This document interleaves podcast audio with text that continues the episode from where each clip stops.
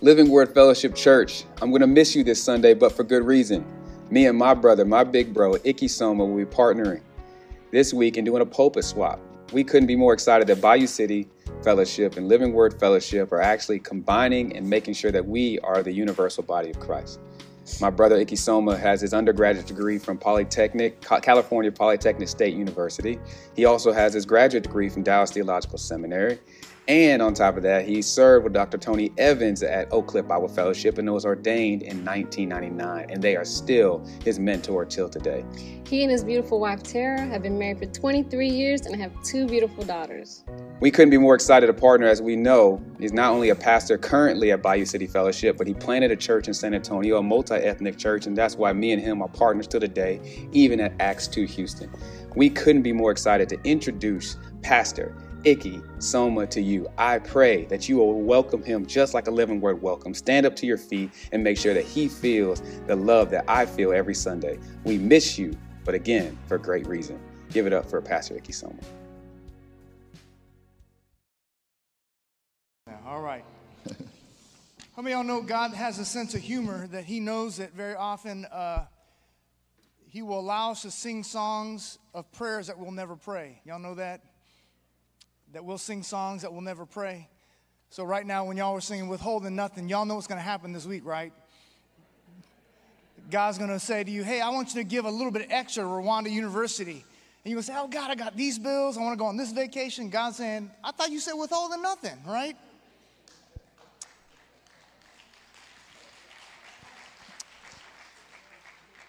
So, very often, God allows us to sing songs that we know we won't pray. Well, it is a joy to be uh, with you all. Uh, first, want to give thanks to God for this opportunity, and also thank you to uh, Dr. Cannings as well. Uh, we go back many years because of my connection with the Evans family and working uh, with, for Dr. Evans. Um, and thank you, Living Word, as well. Uh, we were here a week ago on Sunday. So, Bayou City Fellowship, we have three campuses one in Spring Branch, one in Tomball, and one in Cypress. And we had our 10th anniversary worship gathering here with all three campuses represented. So thank you all for being such marvelous hosts last week. Y'all can give your hands, selves a hand for that. Thank you.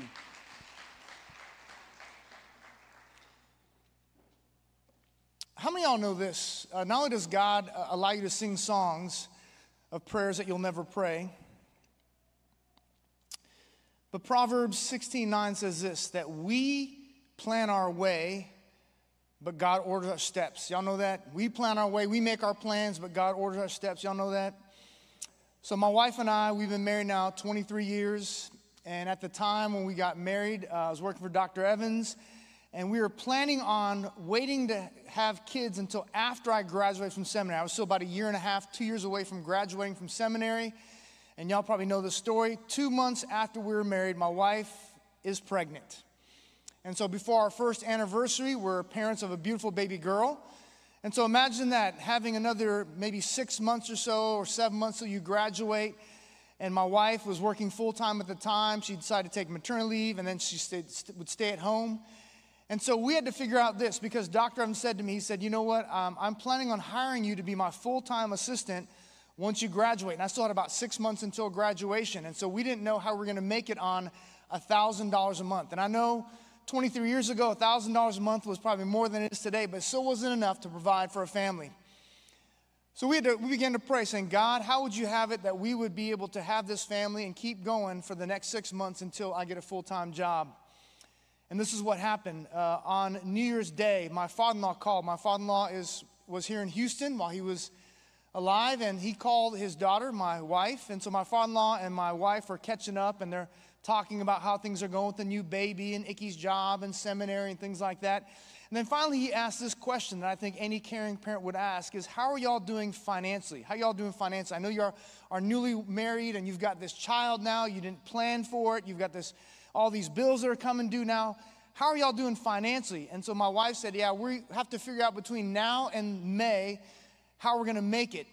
We only got $1,000 a month. And so my father-in-law told this story. He said many years ago, he played basketball at North Texas and then Texas A&M Corpus Christi. He said many years ago, I had graduated and you know I was a pretty good basketball player, but not good enough to make it professionally. And so I began to look for work. I interviewed for this very uh, at this very large insurance company.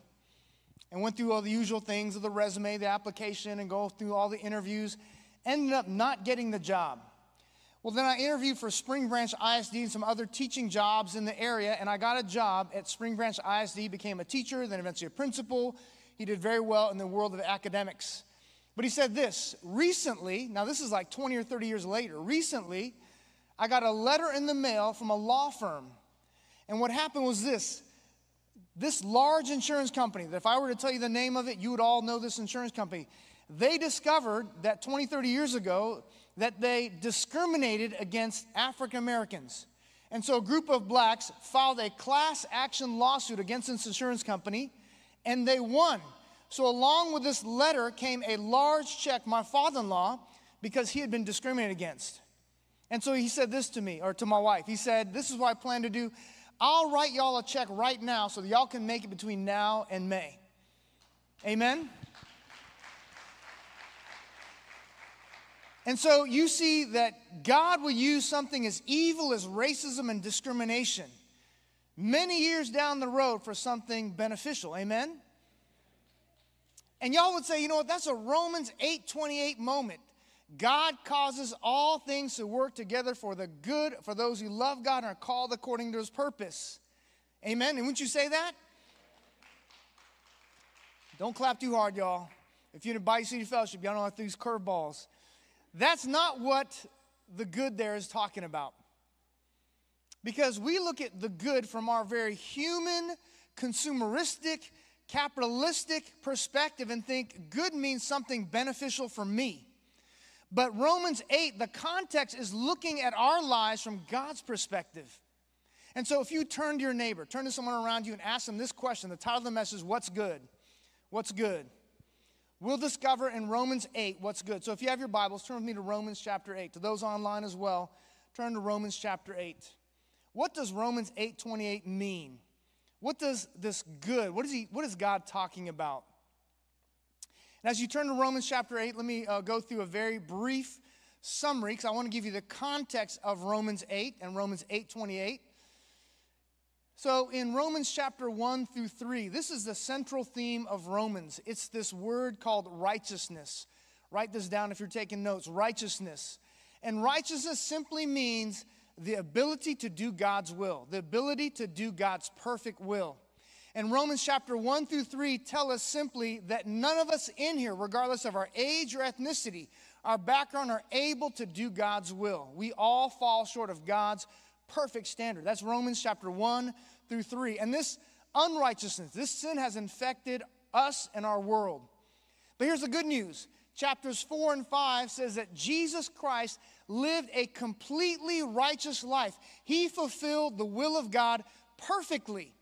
And if you and I will place our faith in Jesus Christ alone, we can now be declared righteous. We're now able to do the will of God because Jesus fulfilled it perfectly and we get to tap into Him. That's chapters four and five. Now, here's what happens in chapter six. Because now we're declared righteous, declared uh, innocent before God of our sin because of the finished work of Christ, here's the great temptation is to take that justification and even sanctification, growing in righteousness for granted. And so, chapter 6 says, hey, don't take it for granted. Now that you're able to do God's will, do it. Now that you can walk with God, walk with Him. Now that you can fulfill God's commands, do it, obey. But then in chapter 7, he talks about the challenges of walking in righteousness, the challenges of growing to be more Christ like, the challenges of growing in our sanctification. And so, chapter 8, the context is this is sanctification, growing in our righteousness, growing in our ability to do God's will day after day after day, moment after moment after moment. That's the context of Romans chapter 8. Now, here's the other subcontext is this in verse 18 of Romans 8. He says that we all suffer. We all go through trials and tribulation because we live in a broken world a, a world stained by sin, we will all go through trouble and suffering. And because of that, this is what happens. He says that the whole of creation, this planet groans under the weight of all this trouble and sin. It groans. Earthquakes and hurricanes and typhoons and all these disasters that we see. The creation groans. On top of that, he says later in chapter 8, he says, We groan as well. When you and I go through difficult seasons of life, and perhaps you're there today, when we go through difficulties and challenges in marriage, in parenting, our health, when we experience microaggression, macroaggression, racism, when we experience those things, we too groan as well. When we go through trauma and illness, we groan. But here's what God does for us God does not leave us alone. In verse 24 and 25, he says this For in hope we have been saved, but hope that is seen is not hope. For who hopes what he already sees? But if we hope for what we do not see, through perseverance we wait eagerly for it. So he says this what God has given us is hope. He's given us hope. In the midst of troubles, He's given us hope to keep going. But on top of that, He gives us this, and this is what we're going to look at today. We're going to look at verses 26 through 30. What is the context of Romans 8 28? Verse 26. Now, in the same way, the Spirit also helps our weaknesses, for we do not know what to pray for as we should but the Spirit Himself intercedes for us with groanings too deep for words. And He who searches the hearts knows what the mind of the Spirit is because He intercedes for the saints according to the will of God. So, this is what God does God not only gives us hope in the midst of suffering, but He also gives us the Spirit. Here's point number one In the midst of suffering, uh, suffering the Spirit works in us. Romans 8 this section here is talking about how we grow in Christ likeness, sanctification, growing in righteousness in two ways progressively, day by day, but also permanently. One day we'll be with Him forever in glorified bodies, in a glorified state. So he talks about this thing called sanctification, becoming more like Jesus Christ in two ways progressively, day after day, but also permanently, one day when we're with Him. And here he says the Holy Spirit lives inside of us, believers. And notice this um, he says, in the same way, the Spirit also helps our weaknesses. And the New American says, we do not know what to pray. The NIV says, how to pray. We get in situations and struggles and troubles in life, and we say, I even don't know how to pray. I don't know what to pray. I'm in such a bind and such a mess. I don't know which way is up and which way is down. I don't even know how to pray or even what to pray. But here's the good news but the Spirit Himself intercedes for us. That word intercedes occurs in 26 and in 27, and it's in the present tense, which means this the Holy Spirit is constantly, even right now, but especially in your struggles and trials, He is interceding for you. What does interceding mean? It means to plead on behalf of somebody else. It means to make a case on behalf of somebody else. That's what the Spirit is constantly doing before God the Father. And this is the thing He says, uh, intercedes for us with groanings too deep for words. Now, here's two interpretations of this verse. One translation says this, one interpretation says this that when you and I go through struggles in life, maybe you're in the sick bed, in the hospital, and all you can do is groan and moan. You can't even get a prayer up. Like Google Translator, the Holy Spirit takes that moaning, that frustration, and He turns that groaning now into something that God the Father understands. I don't think that's what the text is saying. Because he says, because of suffering and sin, creation groans, you and I groan, amen. But here I believe even the Spirit groans. He sees the weight and the burden of the struggles and trials in life. And what he does because of that, he does not leave us alone. He is constantly making intercession for us with God. Now, here's the thing I don't know about you. Like I mentioned, sometimes God has to trick us to sing songs and think prayers that we'll never pray. But this is what the Holy Spirit does because we don't know what to pray and how to pray. He always prays according to the will of God. Why is he able to do that? Because he's God. And I don't know the mystery of how all that works, but he's constantly before the Father praying and interceding on our behalf. And especially when we're going through difficult seasons in life. Isn't that good news? Anybody in here? So you may not have a praying grandmother, a praying pastor, somebody who prays for you, but God the Holy Spirit is constantly making intercession for you. Right now, whatever you're facing, you know the Holy Spirit in a perfect prayer is praying for you. Let me try to illustrate this. Um, I'm one of the chaplains for the Houston Rockets. And it's been a, a, a weird kind of last year and a half, two years. I'm going into my seventh season coming up, but really feels like my fifth, fifth season because we missed all of last year and most of the second half of the year before. And so um, I think it was like March 8th. I think I was supposed to give chapel, do chapels like the Rockets and Blazers, I think. I have my notes already, and it's like March 8th. That's a Thursday. Well, on March 6th, that Tuesday, is when the NBA announced that we're shutting everything down. Because of COVID, we're shutting everything down. No more chapels, no more things. We're going to move into a bubble. Nothing's going to happen. They shut everything down. And obviously, all the chaplains are frustrated because these relationships that we've built with coaches and players are now going to be cut off. We can maybe every now and then text a player, call a player, but really having that face to face interaction was now being cut. But you know what? I didn't really fret. I didn't really trip over that because this is what I learned. Two years before that, in 2019, the NBA sent all the NBA chaplains to Charlotte, North Carolina for the All Star game. And so they put us up in this really nice hotel, and there were some former players staying there all these uh, elaborate lunches and breakfast meals with players and former players and coaches. We went to the All Star game, the dunk contest, three point contest. It was this really great time of being with other chaplains and doing uh, life together. But here's why the NBA paid for us to be there. They didn't pay for us to be there to enjoy all the festivities of All Star game, they didn't pay for us to enjoy these meals. Why we were there was this training. We were there to be trained because the NBA wanted us to be more effective team chaplains. And so, a guy named Robert Taylor, who many of you probably have never heard his name, Robert Taylor is a senior vice president for player development. And he gave us some tips on how we can minister to players and their coaches and their wives and girlfriends and all those types of things. And we were taking notes copiously.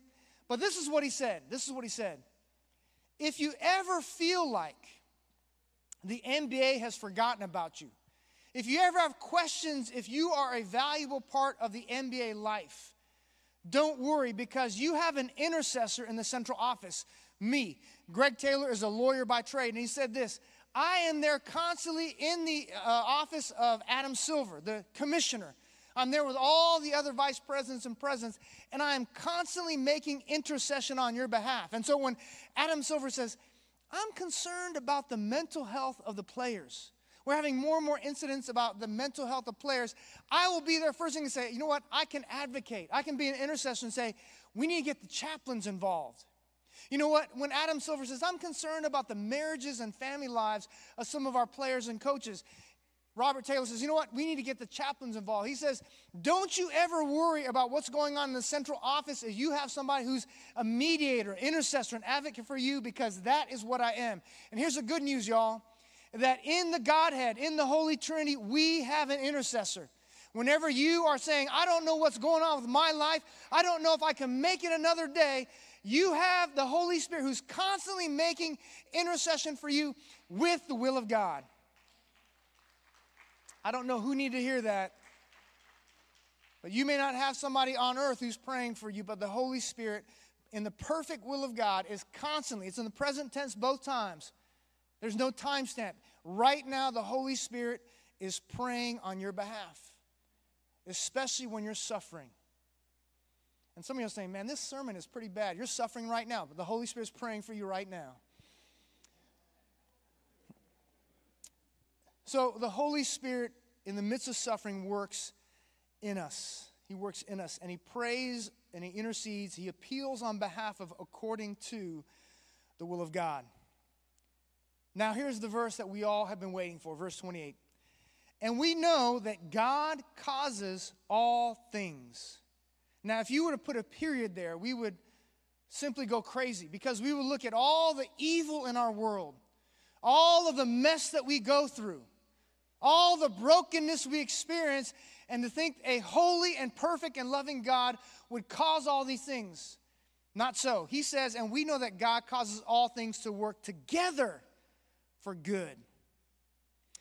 In verse 28 the beginning, and we know, and we know. You can write this in your notes. Ecclesiastes 3:11 says this, God has placed eternity in our hearts. God has placed eternity in our hearts. And that's why we know, we intuitively know, spiritually speaking, because of what God is doing in our hearts, that when we go through difficult seasons in life, don't put a period, put a comma, because it's not the end of the story. We know that this life that we live is not the end of the story. That in Jesus Christ we now have eternal life. And so he says, and we know that God causes all things to work together for good to those who love God. Here are the two qualifiers to those who love God, to those who are called according to his purpose. Here's point number two in the midst of suffering, the Father works on us. This is a Trinitarian formula. The Spirit works in us, and the Father now works on us. He causes all things in our lives. And we see the plural we, not just individually, but we as a church, as Living Word Fellowship, as the body of Christ. God causes all things to work together for the good of this church, of the individual believer. So, in the midst of suffering, the Father works on us. And like I mentioned, that word um, good, what does it mean? I give the context, verse 29. For those whom he foreknew, he also predestined to become conformed to the image of his son. Here's the good. From God's perspective, verses 29, 28, 29, and 30 are looking at our lives from God's perspective. The good is, to answer the question, what's good, is being conformed to the image of Jesus Christ, to become more like Jesus Christ. That's the good that's being talked about. Because here's something my mentor told me. My mentor says, anytime you have a theology, that theology has to work for every generation, every nation, every people group, every believer everywhere. It just can't work in a upper class or middle class community. It has to work for everybody everywhere. Because right now, there are believers who love the Lord Jesus Christ, who are called according to God's purpose in Afghanistan, who are having church in a back room out of fear of being put to death, out of fear of going to jail. And I don't know about you, but in my de- uh, definition, that's not good. But you know what? the suffering and the persecution they go through will bring about more Christ likeness in their lives. It's true for them, and it's also true for us. We don't like suffering, we don't like trials, but it's going to bring more Christ likeness and develop it in us. I got one amen. Thank you for that amen.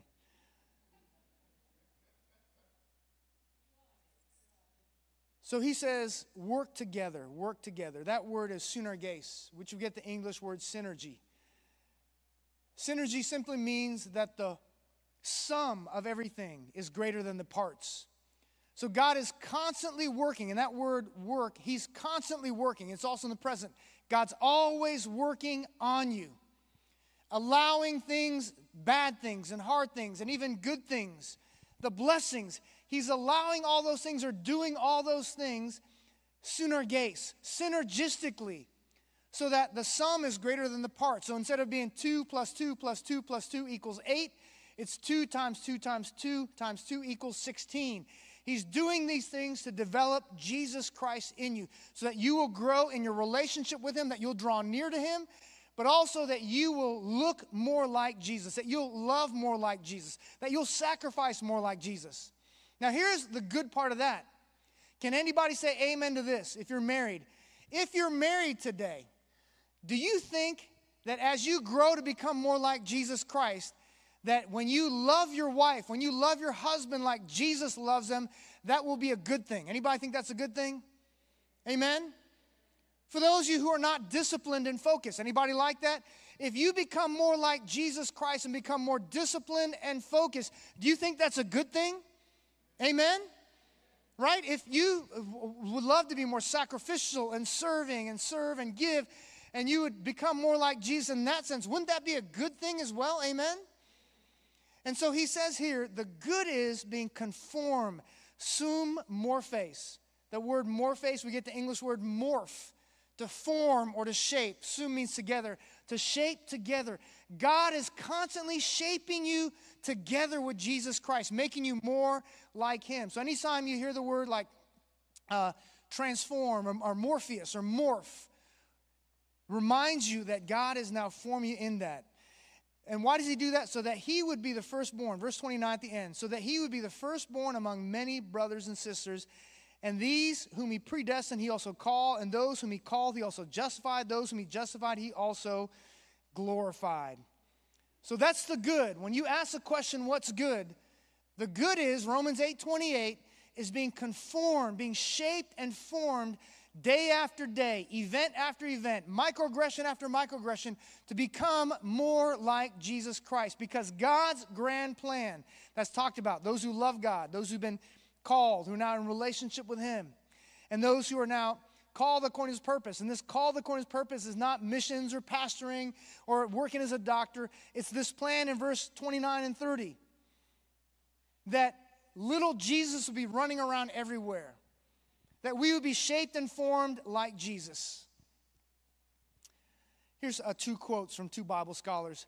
The Father is ever at work to reproduce the moral image of Christ in them, in us.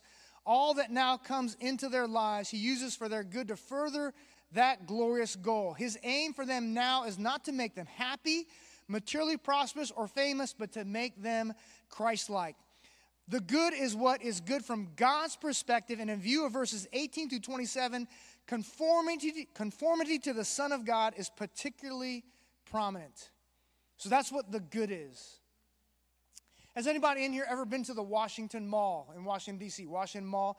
Have you seen the uh, Stone of Hope, the big statue of Dr. Martin Luther King? Have y'all seen that? Anybody seen that before? Out of the mountain of despair comes the stone of hope, and there is Dr. King with his arms crossed.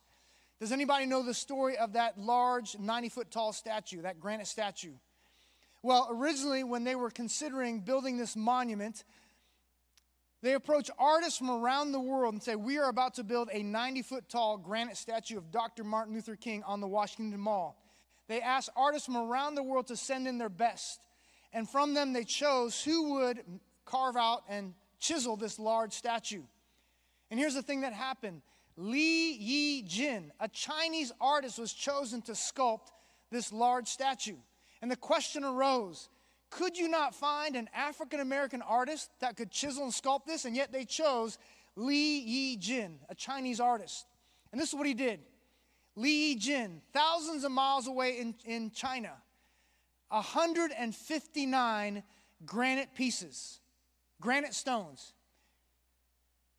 He had 159 granite stones. But he also had this. If you've seen the picture, Bob Fitch, the world famous photographer, took a picture of Dr. King standing at his desk. And if you remember it, there's a picture of Mahatma Gandhi in the background with his arms crossed.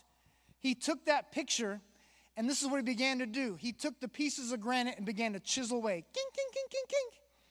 He would look at the king, and he began to chisel. King, king, king, king, king. He would look at Dr. King and he'd begin to chisel away.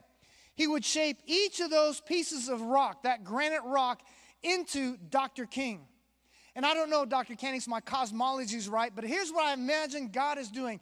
God the Father in heaven is doing this. In 1 Peter, he calls all of us in here who've trusted Jesus Christ a stone, a rock, that he's carving us into his son who's seated at his right hand. So this is what I think he's doing. He's looking at his son and looking at us. He's looking at his son, the king, and he's looking at us and he's going, kink, kink, kink, kink, kink. And for some of us, y'all, we're a little bit hard headed, so he's got to go, kink, kink, kink. We lose our job. We go through hardships. We go through breakups. We go through heartache. We get a new job. We get a promotion. We become parents. We get married. And God begins to form us and shape us. And that's what God is doing. The good that's talked about is that is in the midst of suffering, God the Father, the Father is working on us. He's conforming us into the image of Christ. And that word image is a Greek word icon. He's making us icons of Jesus Christ so that we would be the secondborn. Jesus Christ is the firstborn. And so that God's plan is this God gets great glory when little Jesus are running around greater Houston. And so if the world is wondering, if the world is wondering this, what does it look like if Jesus Christ is in sales? What does it look like if Jesus Christ is selling cars or selling furniture? What does it look like? And tomorrow morning, a little Jesus shows up in the showroom. What does it look like for a coach or an athlete if Jesus was on the field or Jesus was a coach? What does it look like for Jesus to be a coach or to be an athlete? And tomorrow morning, a little Jesus shows up in the locker room? What does it look like for a lawyer or a judge to be a little Jesus? And tomorrow morning, you know what's going to happen? A little Jesus is going to show up in the courtroom. What does it look like when a CEO or CFO or general manager is a little Jesus? And tomorrow morning, a little Jesus is going to show up in the boardroom. What does it look like when a spouse, a husband, or a wife is a little Jesus? And tonight, a little Jesus is going to show up in the bedroom, right? And so that's God's plan. From God's perspective, from a 30,000 spiritual perspective, the good that he's not that he's talking about is not you breaking up with a boyfriend, going to the impact conference and meeting the man of your dreams. It's not losing your job and waiting in unemployment. You meet somebody and you start a business and now you're a multimillionaire. That's not the good. Now, could that happen? Sure, it could happen. God could do that. But the good he's talking about is in God's great plan is that he gets great glory when a little Jesus running around in the courtroom, in the boardroom, in the living room, in the classroom, in the locker room. But notice this. He says this in the plan of God, verse 30.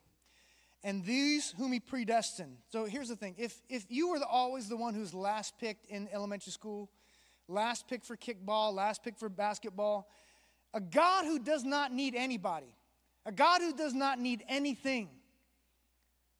If you have trusted Jesus, you can know this He picked you, He chose you.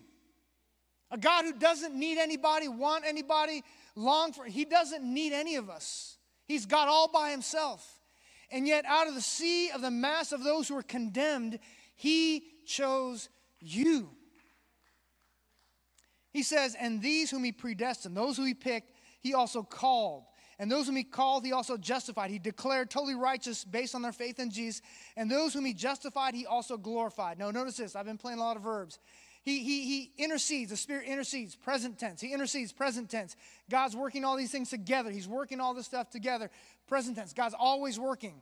But now in verses 29 and 30, he goes all in the past tense. He foreknew you, he predestined you, he called you, He justified you. But notice at the end of verse 30, He says He also glorified. I'm tripping on this. Is there anybody in here that's already died and gone to glory? Any, anybody in here died and gone to glory? Right? I don't think anybody in here has. This is what God does. God is so certain that you and I will get to glory that you can bank on his promises that whosoever believeth in him shall have everlasting life or eternal life, that he puts even glorified in the past tense. Even though it has not happened yet, he puts it in the past tense because he says, You can bank on it. You can count on me. If you've been foreknown, if you've been predestined, if you've been called and now you've been justified, if you've experienced those four things, even though you have not died yet, you can bank on the fact that you will be in glory one day because it, it's on God's uh, character and God's nature. God is a promise keeping God. Many years ago, uh, when I pastored uh, and Pierre did an internship at the church I was pastoring, we had a community groups pastor, small groups pastor, and his Greek, I mean, his English grammar wasn't very good. And he would say this I would say to him, Hey, you know what? I've got a couple and they have some marital difficulties they're going through. Next Monday, can you counsel them? Can you meet with them and counsel them? And he would answer, Done. Now, here's the thing English grammar. If you are asked to do something in the future, the proper answer is, I will do it. But he would always answer, Done. Here's the thing. And then I would say, hey, you know what? The Christmas service is coming up. Can you go pick up the poinsettias and set them up across the front of the stage? It's coming up in like two weeks. Can you do that? And he would say, done. I said, uh, your English grammar is not very good. I'm asking you to do something in the future, and you're already answering it in the past tense. This is what he was saying to me. You can count on my character so much that I can say it's already completed, even though it hasn't happened yet. And that's what God is saying to us. Even though glorification has not happened yet, you can count on the character and nature of God that is going to happen. So he puts it in the past tense. God's English grammar is not very good. but his character is amazing. Aren't you thankful for that?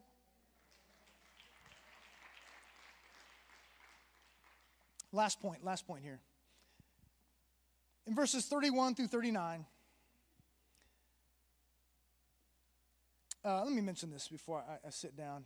Um, the qualifications he leaves in verse 29, he says, uh, verse 28, is those who love God, those who are called according to purpose. Again, love God means you have now entered in a relationship with him through faith. 1 John 4 19, we love because he first loved us. You recognize God loved you, now in your relationship with him, and you're called according to purpose. Again, the purpose is not becoming a doctor or a lawyer or a pastor or missions. The purpose is verses 29 and 30. And so here's what I find, and this is why it's important to have time in God's Word. It's important to pursue Jesus. We're formed by who we follow, we look like who we love, we become who we behold, we are patterned into who we pursue, and we are transformed into who we trust, and we are shaped into who we serve. So pursue Him, love Him. And here's the thing that happens, and I'll wrap up verses 31 through 39. You can write this down in the midst of suffering and trials, I don't know about you, I question God's love for me. When I go through difficult seasons in life, I question God's love for me. So here's the last point verses 31 through 39. In the midst of suffering, the Son loves us. The Son loves us. The Son loves us. Don't ever forget that. It may not feel like God loves you. It may not feel like that's there, but remember, nothing can separate you from the love of God.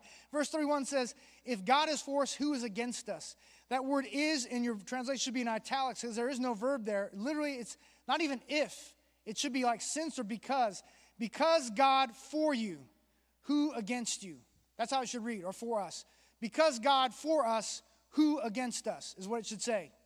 So if you ever wonder in the midst of struggles and trials, challenges in your marriage, You've just lost a job. You've lost a loved one. Is God for me? That's also in the present tense. You can always bank on it that God is for you. God loves you and He's for you as His child. So, in the midst of suffering, the Son loves us. God is for you and He loves you. So, again, the good is not my best life now. The good is you becoming conformed to the image of Jesus Christ. God works synergistically, all things together the bad things, the microaggressions, the loss of jobs, the blessings, the promotions, having kids, fostering kids, getting married, getting a new job, graduating, getting turned down from the college of your dreams. He synergistically works all those things together to form you, to conform you, to become more like Jesus Christ. Uh, this morning I got up, as I do every morning, I spent time initially in uh, the Bible, Scripture. After that, uh, I go for a run. So I'm not a big coffee drinker, so I, am I think addicted to endorphin, so I go for a run every morning. After I get home from my run, I, don't mean to brag, y'all, so please, please don't take this as a brag. But, but I'm a smoothie master. I've been making smoothies now for as long as I've been saved 34 years. And so every morning for breakfast, I make a smoothie. Now, let me tell you about what I put into my smoothie. It may make some of you uncomfortable. So I start with blueberries. Now, blueberries that are not sweetened in pie or whatever are very sour. So I start with frozen blueberries, which are very sour. And then I will add some ice cubes, which are both cold and hard. And the base I use, the base liquid, is turmeric tea. Now, turmeric is what they use to make curry. So, turmeric is both bitter and spicy. So, I put that in there and I sweeten it with monk fruit. Now, if you've ever seen monk fruit, monk fruit looks like rotten carrots. So I'm adding something that looks like rotten carrot, something that's cold, sour, hard, and bitter into this mix. In it, I add two scoops of pea protein, which is basically tasteless and gritty. And then I add some greens powder, which has all these vegetables. It's got like two servings of vegetable, and it tastes also bitter and kind of grassy. I put that in, and then I put about maybe two dozen whole almonds in there. So I put some nuts in there. And finally, the thing that you all are waiting for, I top it off with about two tablespoons of raw honey. So here's the thing I take all those disparate ingredients, sour things, bitter things, hard things, cold things, gritty things, even sweet things, mix them all together synergistically in this blender because as a smoothie master, I have a vision of what this smoothie is going to be. And I mix all those things together synergistically in my blender, and this is what comes out a delicious smoothie that's not only good tasting, but also good forming. And you know, as I thought about that, that's what God does with us. God takes the hard things in your life, He takes the sour things in your life, He takes the bitter things in your life. He takes the cold things in your life. He takes racism. He takes a loss of job. He takes all these things and he takes the sweet things in your life and he synergistically blends them because he has a vision for your life. And that vision for your life is to look more like Jesus Christ. Living Word family, what's good? The good is being conformed day by day through the hard stuff, the sickness, the losses, the wins, the suffering, the promotions, and make you more like our great God and King, Jesus Christ.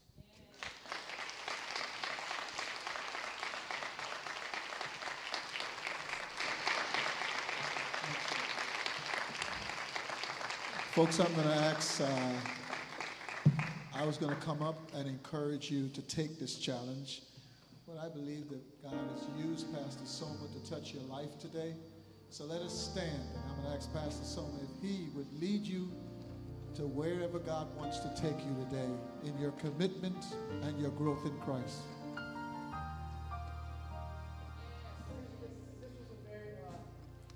Theological message, a very theological message. A lot of Greek, a lot of verbs, and all that. But I don't want to make light of suffering and difficulties. If I could be honest with you, I'm there right now. This was really a sermon for me that you all were just eavesdropping on.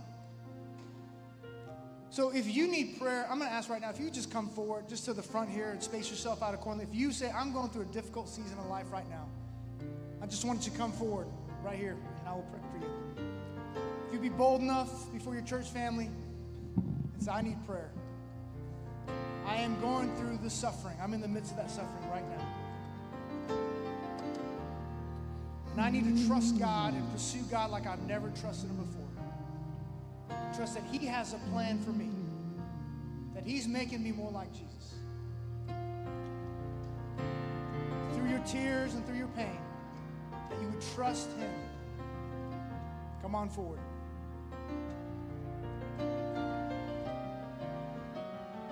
As a sign of just submission to Him, if you just raise your hands in the air, but also receive as well, just raise your hand in the air to Him and allow me to pray. Master, you see these hands raised, these people who've come forward, these saints who've come forward, your children. And thank you that the Holy Spirit is constantly making intercession, praying on behalf of us, and especially when we're suffering, especially when we're experiencing the brokenness and pain of our own lives in this world. So, God, would you meet these saints, your children, in a very unique and special way, that they would sense your presence right now, that you are for them, that you love them. They would simply open up the pages of Scripture and remember that Jesus Christ gave his life as proof, as a picture that you love them. God, I pray that day by day, that you would shape us, form us, conform us morph us into Jesus Christ. Through the Spirit of Jesus Christ who now dwells in us. God, would you minister to these precious saints in a special way? Meet them where they are. God, if there is a loss of a job, if there is challenges financially, if there's challenges in parenting or in marriage, God, would you be their answer? Would you be their hope? Would you be their king and their Lord? Would you be their strength? Would you be their hope, God? We pray. God, we trust you to blend all these things synergistically the hard things, the cold things, the bitter things, the painful things, the joyous things, the happy things, and to conform us more like Christ. And it's in His name we pray. And all God's people said.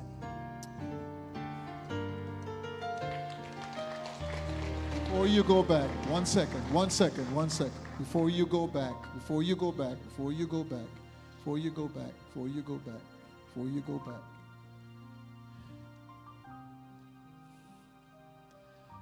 God, uh, I love the journey that Pastor Soma talked about and that he put himself in it. It's a journey to become like Christ. And you got to put in the time. Okay? It just doesn't happen like a snap. I wish it would. It's a character development process. You got to stay through trials. You can't run in trials. You got to figure out what are you wanting me to do, God? I've tried my best to model that as your pastor in this pandemic. All right, God, there's a pandemic out there. It's pandemic, but what do you want us to do in it? Because nowhere in trials do you run. You work your way through it. That's how he refines you. That's what he's saying. So, whatever trial you're in, your question is God, what do you want for me to do in it? You may not be able to change the person, but Pastor Soma said God can change you. So I want you, I plead with you as your pastor. Get involved in the young adult ministry. Get involved in Life App so that you can learn the process. He talked about that. Learn the process. I wish you could come to church and put an hour and a half in and it snapped. Oh, God, that would be great for me. It's a lot less work. But it doesn't work that way. So I'm asking you in the name of Jesus give God a chance. You give a t- school a chance to get you a degree. And they put you through school. They make you take those classes. They make you go through the process. You go to a doctor. They make you go through a process. Would you give God the same time? I ask you that. So, where we have our young adult ministry, our life app classes, getting and coming in church and finding a way to serve, I ask that you would do that. Okay?